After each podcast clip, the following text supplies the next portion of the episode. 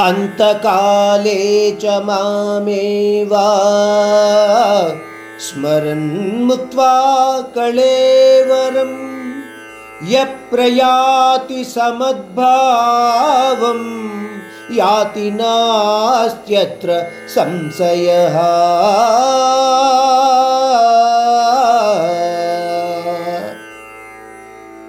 ఆ పరమాత్ముడు తాను చెబుతున్న ఈ సత్య విషయం గురించి ఎవరికి సందేహించవలసిన అవసరము ఉండదు అని తెలియచేస్తూ అంటున్నాడు.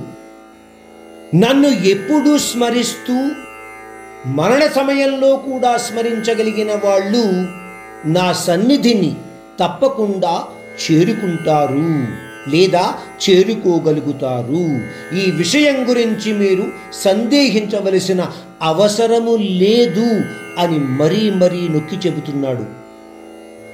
ఈ విషయం గురించి పరమాత్ముడు మీకు గుర్తుంటే అంతకు ముందు అధ్యాయాలలో కూడా అర్జునుడు అడిగిన ప్రశ్నకు సమాధానమిస్తూ చెప్తాడు. పోతే అంతకు ముందు మనము మానవ భక్తిని రెండు విధాలుగా చెప్పుకున్నాము సకామ భక్తి మరియు నిష్కామ భక్తి సకామ భక్తి అంటే మన కోరికలను తీర్చుకోవడం కోసం చూపించే భక్తిని సకామ భక్తి అని అంటారు. అదే భగవత్ ప్రాప్తి ఉద్దేశ్యంగా కానీ మీరు కర్మలు చేస్తే దానిని నిష్కామ భక్తి అని అంటారు. పోతే ఏ రకమైన భక్తి అయినా సరే అభ్యాసం చాలా అవసరం.